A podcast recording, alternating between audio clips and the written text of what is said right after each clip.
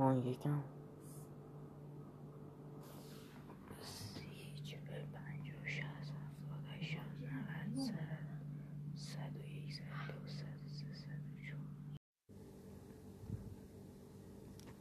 دیگر از کنار دیوارهای بلند بی رد نمی شوم.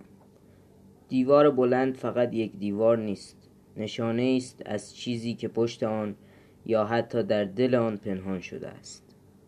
پشت دیوارها چیزهایی هستند که نمی‌دانیم. چیزهایی که از آنها بیخبریم. چیزهایی که گاهی جذاب و شگفتآورند و گاهی هولناک و وحشتناک.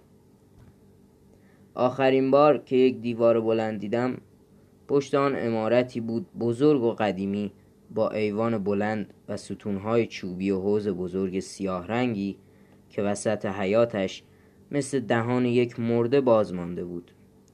امارتی با دیوارهای بزرگ و پهن که به قول رضا قولی میرزا جنازه های بسیاری را در دل خود جا داده و شبها از میانشان صداهای عجیبی به گوش می رسید.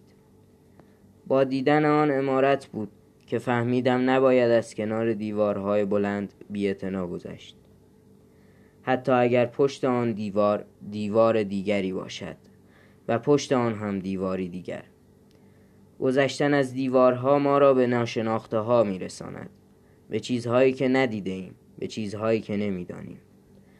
رضا میرزا قلی نوشته بود معتمد و دوله هر که را که می‌خواست بکشد دستور می‌داد او را دست و پا بسته میان فرو رفتگی های خانه در حال ساختش بگذارند و مقابلش یک تیغه یا جوری نازک بکشند.